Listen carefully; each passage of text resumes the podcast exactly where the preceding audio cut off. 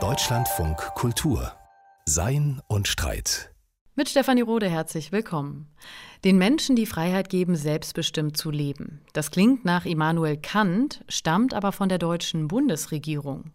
Sie investiert wie alle Regierungen vor ihr viele Millionen Euro jährlich, um dieses Ziel in der Entwicklungszusammenarbeit zu erreichen. Und auf den ersten Blick scheint das sehr lobenswert, anderen sogenannten weniger entwickelten Ländern bei der Entwicklung zu helfen.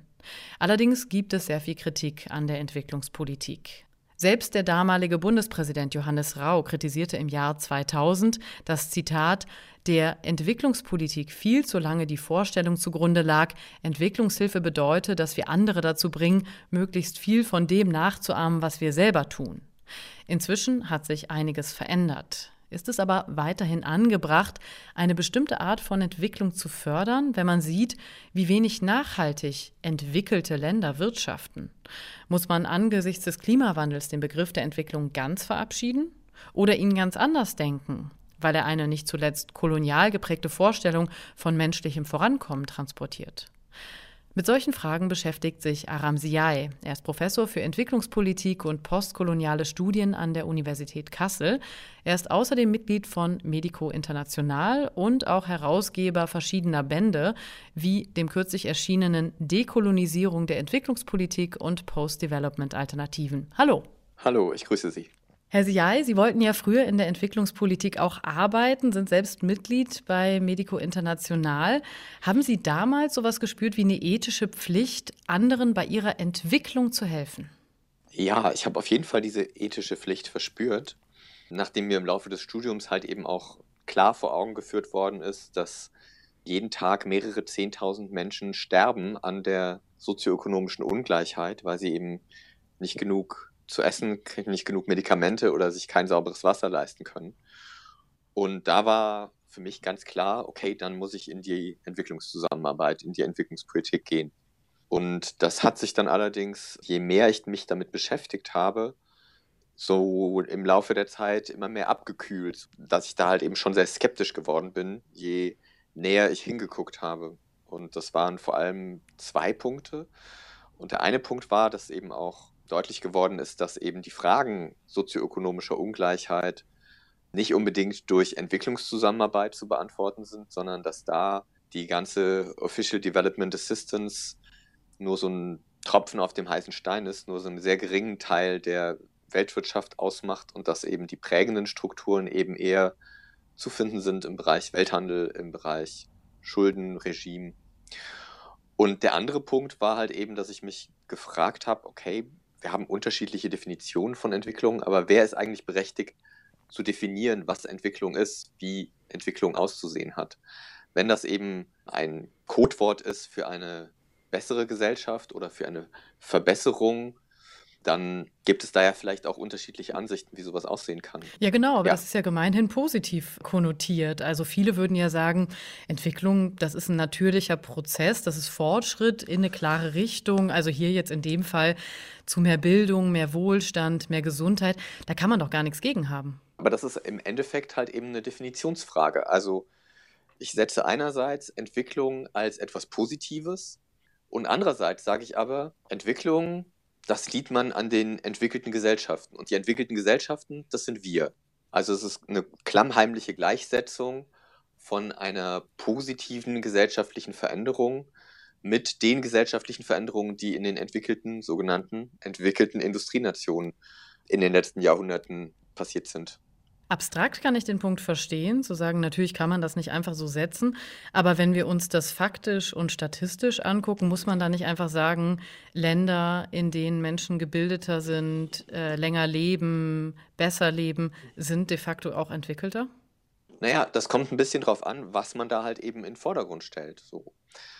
Das ist so der eine Einwand. Und der andere Einwand ist, dass da ausgeblendet ist, wie diese Unterschiede eben auch zustande gekommen sind. Und wenn wir jetzt kurz bei dem zweiten Punkt bleiben, wie diese Unterschiede zustande gekommen sind, dann muss man halt eben auch sagen, dass der massive Ressourcentransfer von mehreren Jahrhunderten Kolonialismus natürlich auch eine ganz wichtige Rolle gespielt hat in den Industrialisierungsprozessen, die eben seit dem 17. Jahrhundert in Westeuropa und Nordamerika stattgefunden haben. Zum einen ist halt eben das Problem, dass man dann sagt, okay, aber man kann nicht sagen, jedes Land ist jetzt für sich alleine eben auf einer Entwicklungsbahn vorwärts gekommen und die weiter fortgeschrittenen Länder haben das ganz prima gemacht und die anderen sollen sich dann Beispiel nehmen, weil das halt eben auch ausblendet, dass es eben durchaus Verflechtungen gab zwischen den vermeintlich weiter fortgeschrittenen und den vermeintlich weiter rückständigen Ländern. Und diese Verflechtungen waren in den letzten fünf Jahrhunderten eben solche des Kolonialismus. Und das war, muss man ganz klar sagen, ein Verhältnis von Vorherrschaft und Ausplünderung. Und der andere Einwand ist aber, dass man halt eben auch sagen müsste, okay, aber was wird da jetzt genau gemessen? Also lange Zeit vorherrschend war, dass Entwicklung gemessen wurde durch Bruttosozialprodukt, Bruttoinlandsprodukt, Pro-Kopf-Einkommen. Und da wird natürlich eben eine gute Gesellschaft ökonomisch extrem verengt betrachtet. Es hat sich mittlerweile ein bisschen geändert, dass man sagen würde, okay, auch Lebenserwartung spielt eine Rolle. Und da sieht man ja halt eben auch schon, dass einige Länder da halt eben tatsächlich viel weiter fortgeschritten sind. Das ist auch richtig.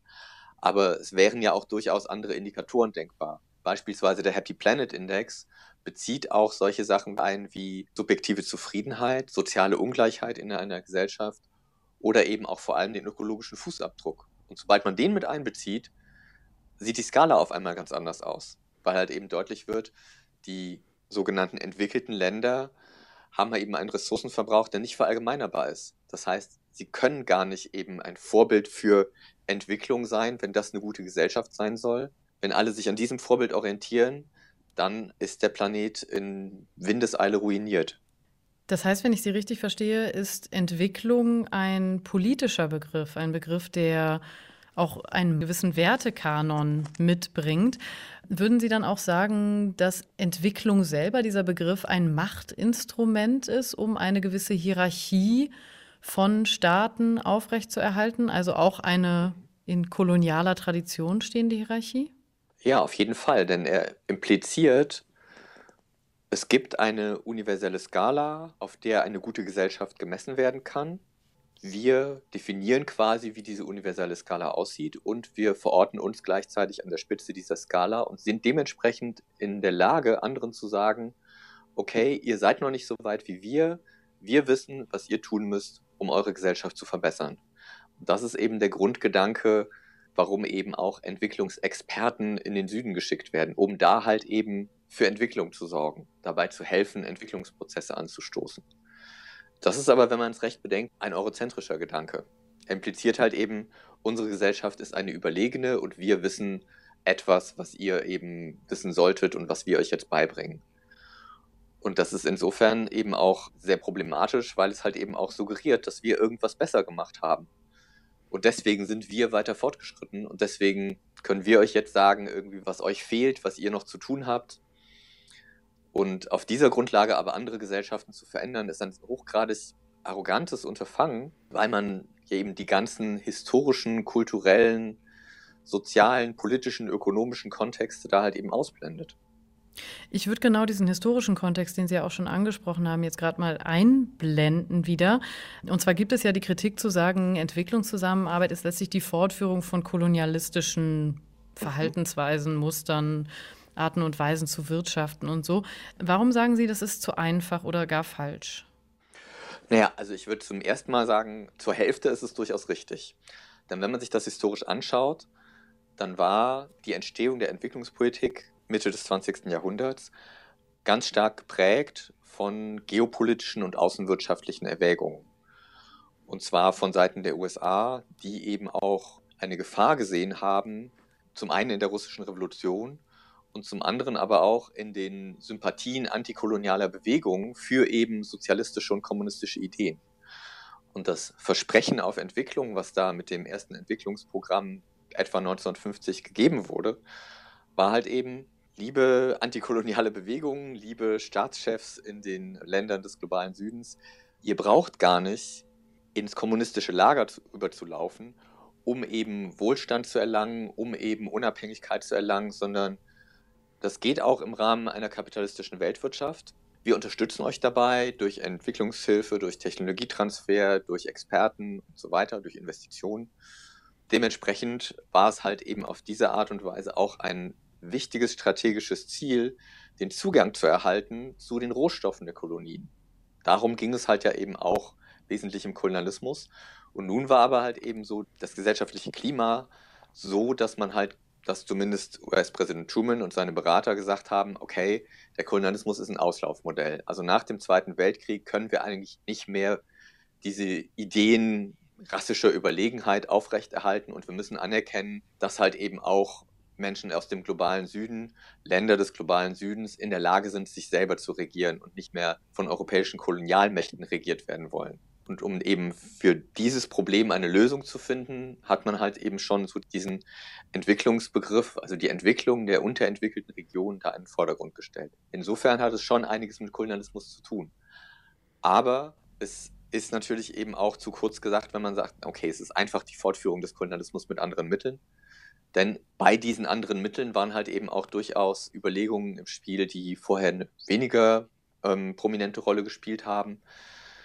Bei dieser Geschichte der Entwicklungspolitik muss man auch ganz klar sehen, die Länder des globalen Südens, vor allem die Eliten des globalen Südens, haben sich diesen Entwicklungsbegriff auch zu eigen gemacht und haben gesagt, ja, wir sind weniger entwickelt, deswegen brauchen wir Entwicklungshilfe, deswegen brauchen wir Vergünstigungen im Welthandel und haben auf Ebene der Vereinten Nationen auch dafür gekämpft, dass sie da halt eben Vorteile im Welthandel erhalten, dass sie Unterstützung erhalten in Form von vergünstigten Krediten bei der Weltbank und so weiter um eben dieses Entwicklungsdenken, diese Entwicklungsidee eben sich quasi anzueignen und für ihre eigenen Ziele zu verwenden. Weiterhin muss man auch noch sagen, dass eben auch mit der zunehmenden Kritik im Laufe der Jahrzehnte die Entwicklungszusammenarbeit sich auch verändert hat, dahingehend, dass jetzt eben geopolitische und außenwirtschaftliche Motive zumindest eine geringere Rolle spielen als früher. Also die sind keineswegs weg, die sind immer noch da und sehr präsent, aber eben durch die lang anhaltende Kritik an diesen geopolitischen und außenwirtschaftlichen Motiven sind halt eben auch humanitäre Motive zumindest etwas prägender geworden für Projekte in der Entwicklungszusammenarbeit. Sie hören Deutschlandfunk Kultur. Zu Gast ist der Politikwissenschaftler Aram Siai und wir sprechen über Entwicklungszusammenarbeit und Entwicklungspolitik. Herr Siai, Sie haben gerade die Geschichte auch der kolonialistischen Vergangenheit erzählt. Und man muss ja tatsächlich sagen, die Kritik an dem Diskurs in der Entwicklungspolitik ist ja schon sehr alt. Also auch in den 70er Jahren wurde das ja schon benannt, dass eben diese Idee von Hilfe und diese Idee von Entwicklung sehr problematisch sind. Und es wurde ja weiterentwickelt. Das haben Sie eben auch kurz erwähnt. Also es gab ja die Paris-Agenda 2005, wo eben gesagt wurde, die Selbstbestimmung von Ländern ist die Priorität. Und heute stehen Prinzipien wie Partizipation, wie Hilfe zur Selbsthilfe und auch Nachhaltigkeit im Vordergrund. Kann man dann nicht sagen, auf diese Art ist der Entwicklungsbegriff aufrecht zu erhalten. Also auf diese Art kann man tatsächlich von Entwicklung sprechen, wenn man Menschen ermöglicht, dass sie sich selber helfen können zum Beispiel. Also ich würde da, glaube ich, unterscheiden zum einen zwischen der Rhetorik der Entwicklungszusammenarbeit, die sich deutlich stärker verändert hat als die eigentliche Praxis, denn die eigentliche Praxis ist dann halt eben auch immer wieder so an Grenzen gestoßen. Natürlich redet man schon länger von Partizipation und Ownership in der Entwicklungszusammenarbeit, von einer Partnerschaft auf Augenhöhe. Aber wenn man sich die Praxis dann anguckt, ist die dann halt eben doch immer wieder recht begrenzt. Und da wird dann halt gesagt, naja, aber wir müssen ja schließlich kontrollieren, wir als GIZ, sag ich mal, müssen kontrollieren, müssen Ansagen machen und setzen die Themen und das müssen wir auch tun, denn wir haben schließlich eine Verantwortung gegenüber dem Steuerzahler.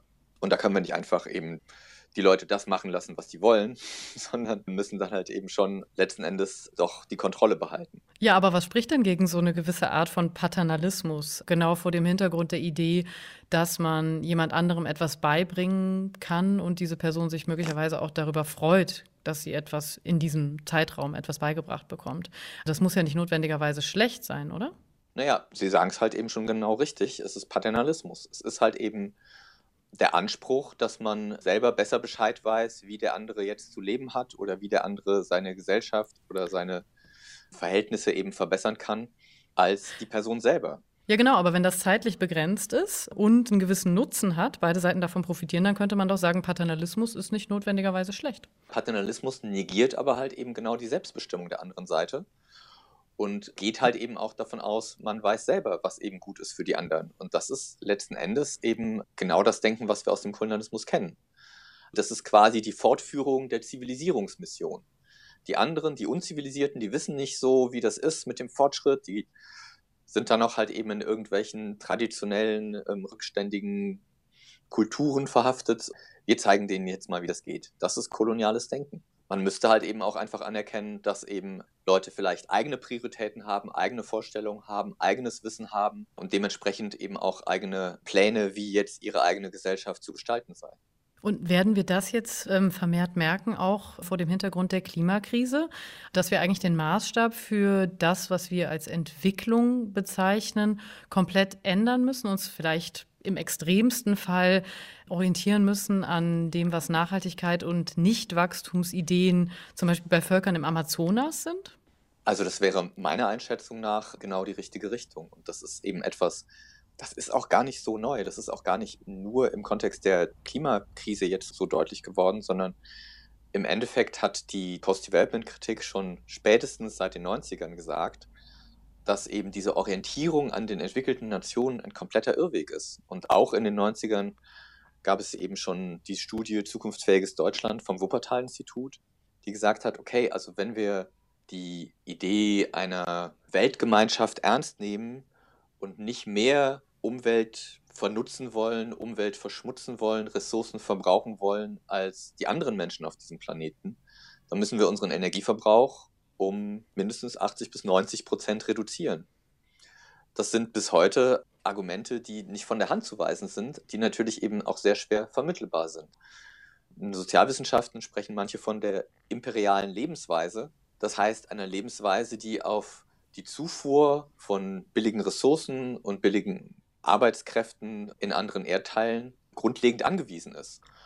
Und diese imperiale Lebensweise ist aber halt eben nicht verallgemeinerbar. Auch wenn es große Erfolge gibt in Industrialisierungsprozessen, beispielsweise in China, muss man sagen, okay, aber je mehr Menschen diese Lebensweise tatsächlich teilen, desto problematischer für den Planeten und desto schneller geraten wir in die Klimakatastrophe.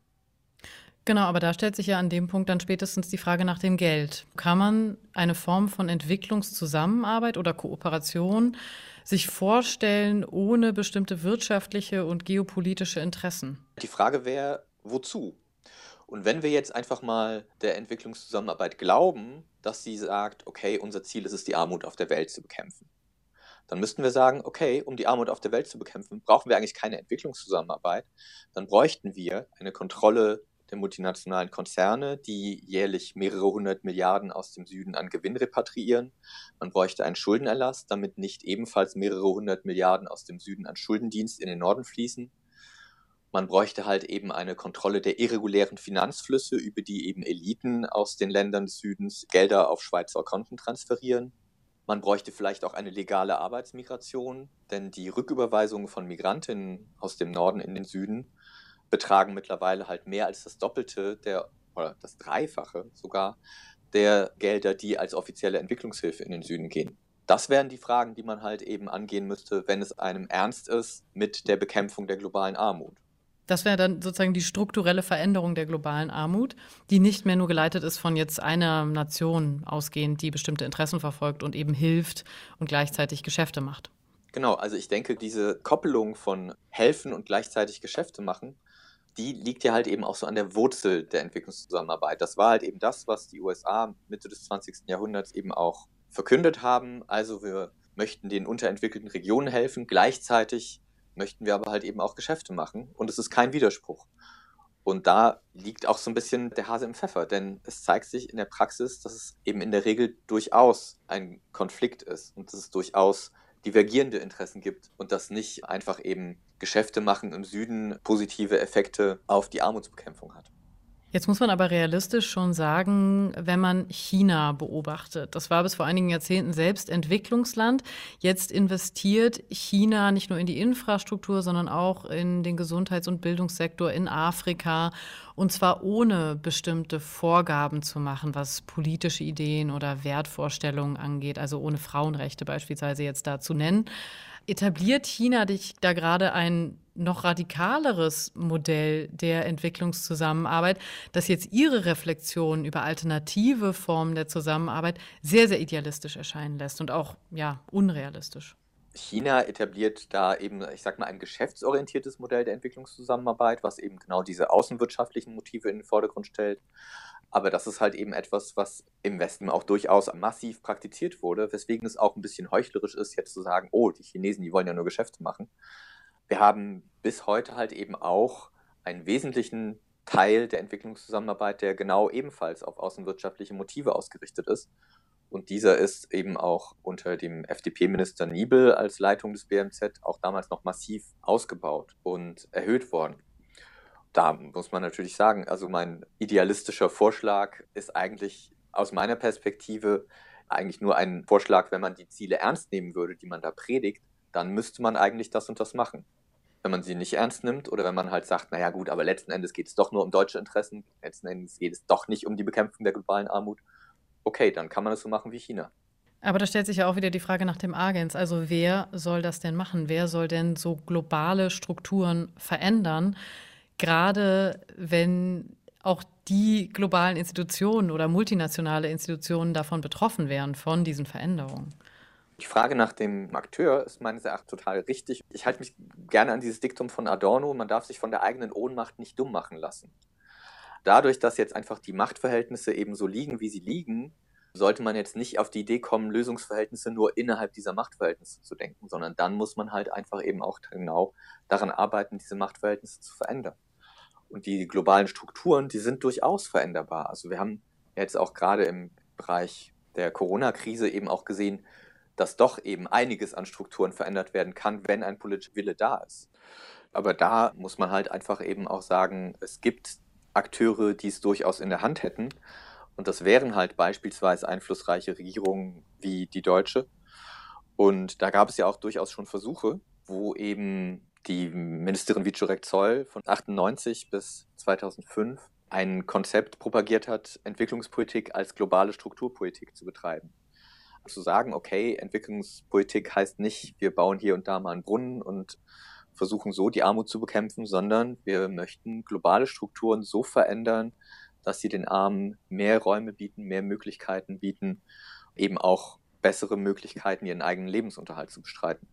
Und das hat sich aber allerdings als sehr konfliktiv erwiesen, schon innerhalb der Bundesregierung, weil dann das Landwirtschaftsministerium oder das Wirtschaftsministerium gesagt haben, Moment, aber es geht uns ja schließlich darum, deutsche Interessen zu vertreten, die Interessen unserer Landwirtschaft, unserer Industrie. Und da können wir nicht einfach eben jetzt auf einmal die Interessen der Kleinbauern Westafrika in den Vordergrund stellen. Und das wäre aber genau das, wo man halt eben sagen müsste, wir müssen zurücktreten jetzt von der Vorstellung eben, dass wir eben nur an unsere eigenen Interessen denken müssen.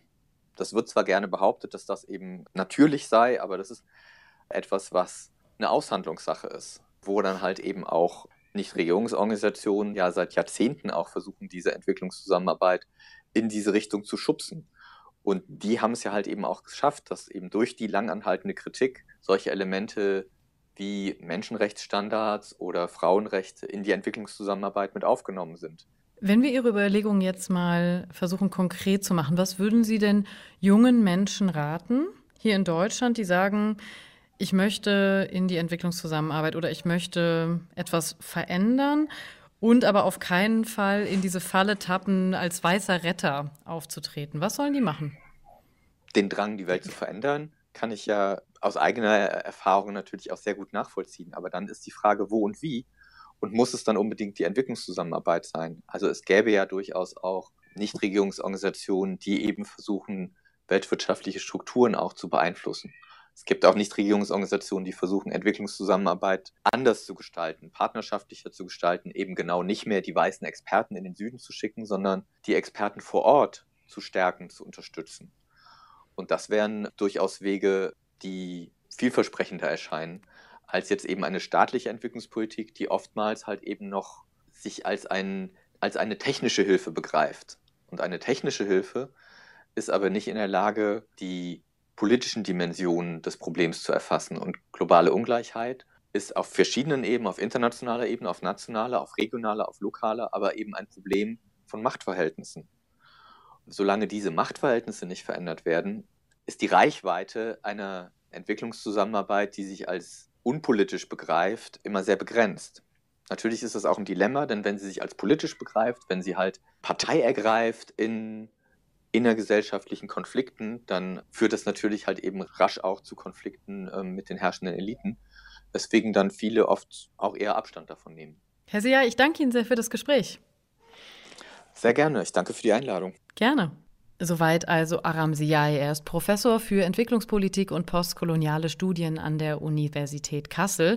Und wenn Sie mehr lesen wollen zu dem Thema, er hat kürzlich ein Buch herausgegeben mit dem Titel Dekolonisierung der Entwicklungspolitik und Post-Development Alternativen.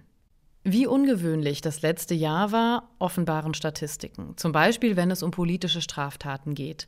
2021 wurden so viele verübt wie in keinem Jahr der vergangenen zwei Jahrzehnte.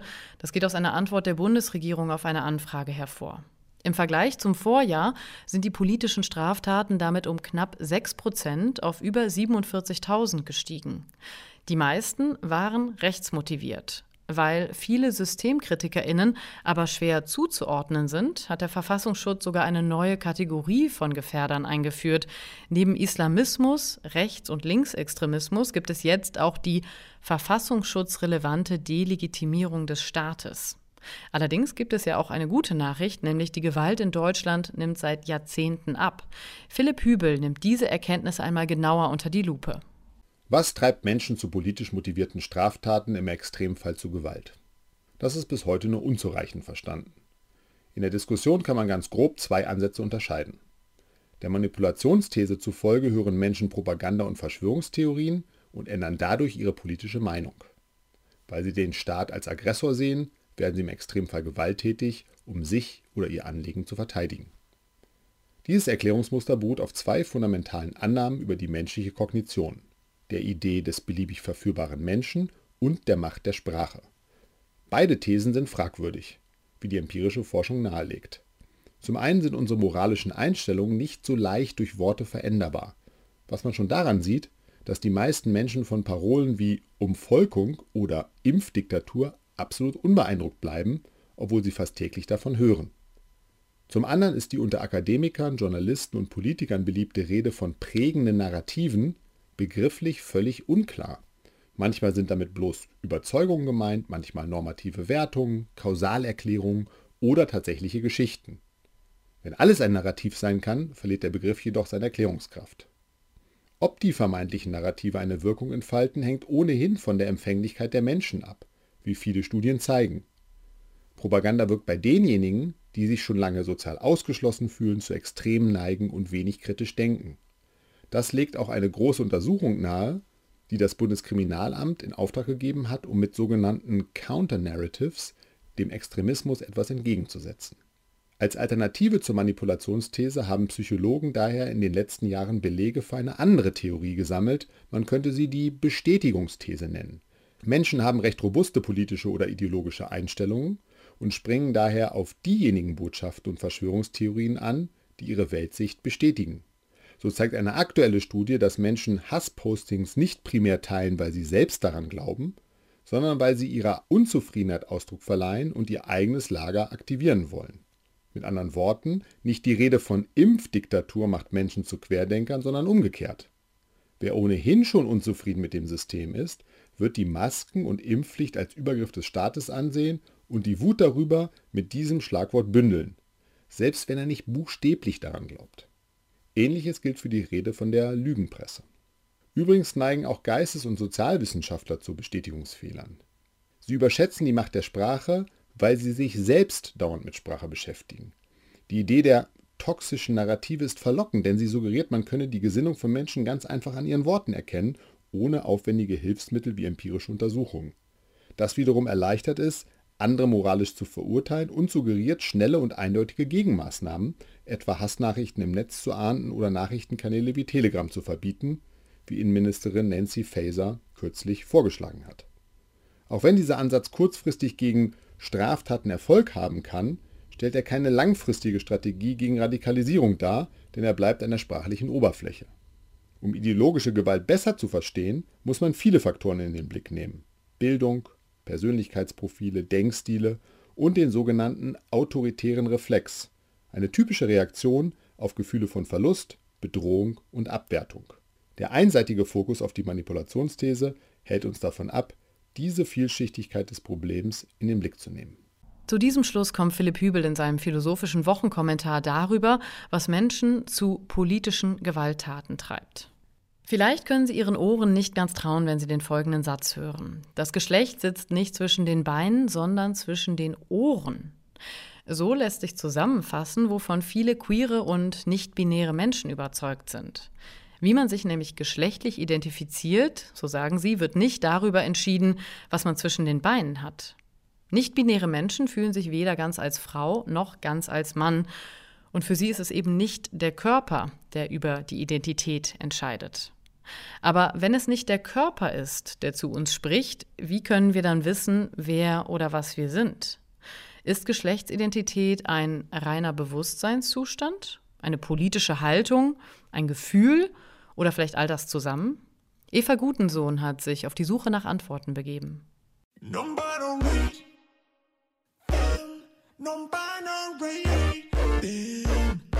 Ich wurde ganz oft von jung gehalten, als ich sehr klein war, so unter fünf fand das dann einerseits cool und andererseits so, nein, ich bin ein Mädchen. Chris Strobel, 34, Umweltwissenschaftlerin. Fand es aber auch irgendwie falsch zu sagen, ich bin ein Mädchen. Ich habe mich irgendwie nie irgendwo zugehörig gefühlt, weder zu den Jungs noch zu den Mädchen. Ja, vielleicht schon mit fünf Jahren das erste Mal. Da habe ich mich eher mit Jungs identifiziert. Nick Reizenstein, 42, Schauspielerin. Aber das hat sich dann irgendwann ausgewachsen, weil ich wollte ja kein Junge sein. Das war bloß mein erster Zugriff auf sozusagen mein äh, inneres Gefühl.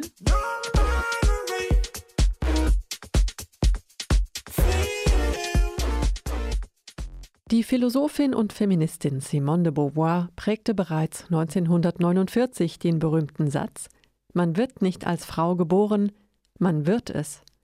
Und das durch gesellschaftlichen Druck. Frauen performen sozusagen unaufhörlich ihr soziales Geschlecht. 1990 ging die Theoretikerin Judith Butler in ihrem Werk Das Unbehagen der Geschlechter sogar noch weiter. Von biologischen Geschlechtsmerkmalen, weiblichen oder männlichen, könne erstens nicht per se auf das soziale Geschlecht geschlossen werden und zweitens seien selbst die körperlichen Unterscheidungsmerkmale, also zum Beispiel Uterus gleich weiblich oder Penis gleich männlich, sozial konstruiert. Jede Form der Binarität, gleich viel ob biologisch oder sozial, sei letztendlich menschengemacht und verstetige sich durch permanentes Wiederholen im Diskurs. An ihr müsse man rütteln, sie dekonstruieren, denn sie stützte die patriarchalen Machtverhältnisse in unserer Gesellschaft. Es gibt Dinge, die weiß nur ich über mich, aber die stehen nicht von Anfang an fest und für immer. Sascha Mariana Salzmann, 36, Dramaturgin und Schriftstellerin. Eigentlich muss allen Menschen möglich gemacht werden, permanent zu erkunden, was gerade stimmt und was nicht. Und die Möglichkeiten müssen daran angepasst werden, solange das niemandem anderen schadet. Die moderne Gesellschaft hat sich offenbar darauf geeinigt, dass es nur Männer und Frauen gibt. Das erscheint natürlich. Dabei gab es andere Formen der Geschlechtlichkeit schon immer. Ob in der Bibel, bei Ovid oder Shakespeare, ob bei den Hijras in Südasien, den Two Spirits in den indigenen Gemeinschaften Nordamerikas oder im preußischen Allgemeinen Landrecht aus dem Jahr 1794, das die Existenz intergeschlechtlicher Menschen sogar juristisch anerkannte. Neu erscheinen höchstens die Begriffe. Das dritte Geschlecht, divers und seit einiger Zeit eben non-binär. Ich glaube, dass Sprache das Denken wie ein Muskel trainiert. Sobald du ein neues Wort hast, eine neue Herausforderung, weitet sich etwas im Kopf. Und dann kann man immer noch dazu Nein sagen, aber man sieht es, man hat eigene Konturen dazu.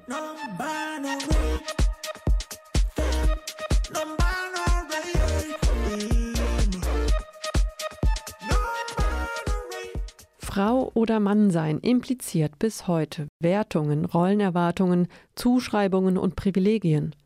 Sich aus diesen Diskursen über geschlechtsspezifische Vorurteile zurückzuziehen, wird nonbinären Menschen von einigen Feministinnen vorgeworfen. Nonbinäre könnten darauf antworten, sie seien dieser Debatte einen Schritt voraus. Sie stießen eine zweite sexuelle Revolution an, die die Ungleichbehandlung der Geschlechter endgültig beilegen könne, indem sie die Geschlechtsidentität vom Körper loslöse, ganz im Sinne Judith Butlers. Non-binäre Menschen sind noch in der Minderheit, aber sie werden zunehmend selbstverständlich. Für sie ist das keine Mode, sondern schlicht und ergreifend ihre Identität, die endlich einen Namen hat. Was ich nämlich am Anfang auch mit mir diskutiert habe vor ein paar Jahren, dass ich gedacht, okay, bin ich vielleicht trans? Und dann war aber ganz schnell klar, nein, ich bin auf keinen Fall transmännlich zumindest. Ähm, ich möchte kein Mann sein. Und dann war wieder diese Verwirrung, okay, irgendwie fühle ich mich nicht als Frau, aber ich möchte auch kein Mann sein, was bin ich? Und habe es eben nie hinbekommen, das herauszufinden, bis dieser Begriff halt auf mich zukam und ich gedacht habe, wow, okay, der ist voll gut, der passt richtig, richtig gut. Und ich glaube, das bin ich.